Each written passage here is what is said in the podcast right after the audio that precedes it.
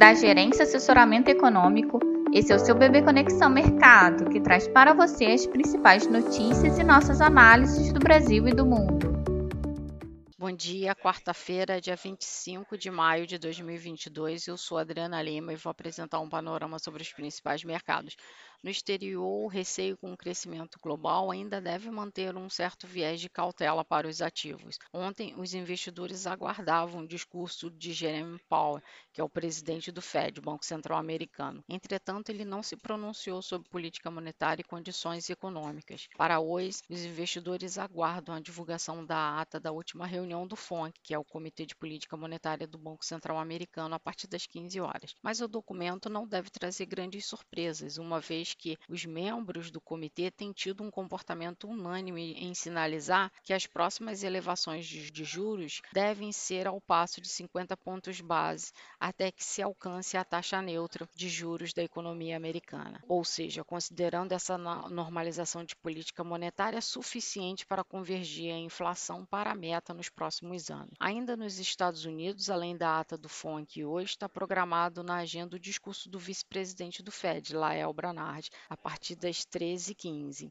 e a divulgação de pedidos de bens duráveis agora às 9h30. Na zona do euro, o integrante do BCE, Olli Rehn, defendeu nesta manhã que a autoridade monetária aumente a taxa de juros em 25 pontos base em julho e depois efetue nova elevação em outono. Para o dirigente, o processo deve ser bem gradual, dado que ainda há muita incerteza sobre os impactos causados pela guerra da Ucrânia na região. Outro dirigente do BCE, presidente do Banco Central holandês, Klaas Knol, disse que apoia a proposta da presidente do BCE, Christine Lagarde, para elevar os juros nos próximos meses. Na Alemanha, o índice de confiança ao consumidor do GFK subiu da contração de 26,6 pontos em maio para menos 26 pontos em julho, ou seja, ainda se mantendo em território contracionista, mas melhorando na comparação mensal. O PIB do primeiro trimestre da Alemanha, já o resultado final, cresceu 0,2 na comparação com o trimestre anterior, confirmando o resultado apurado na prévia. Na comparação anual, a expansão foi de 3,8%, ligeiramente acima da previsão do mercado de 3,7%. Para o dia, como foi falado anteriormente, temos na agenda, além da ata, discurso de um, do vice-presidente do Fed e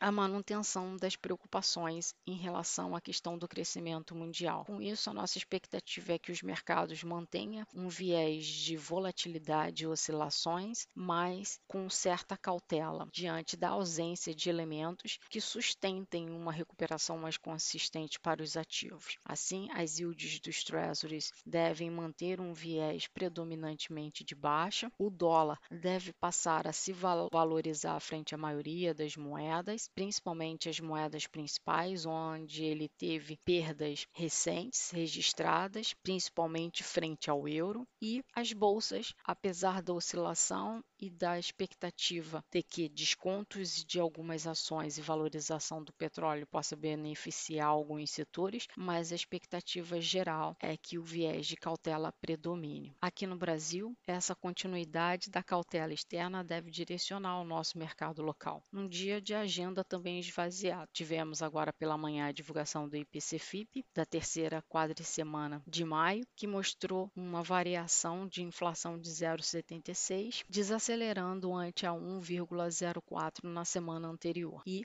a sondagem das expectativas do consumidor da FGV referente ao mês de maio, apresentando quedas em pontos em relação ao mês anterior. Assim, em relação às expectativas para os investidores locais, a questão da votação da pauta da Câmara, que pode concluir hoje a votação do projeto de lei que fala sobre um limite na alíquota de 17% para o ICMS sobre energia elétrica e combustíveis. Diante de tudo isso, a expectativa é de um cenário mais cauteloso para os ativos locais, com dólar em alta frente ao real, juros agregando prêmios e Bovespa em queda. Desejamos a todos um bom dia e bons negócios.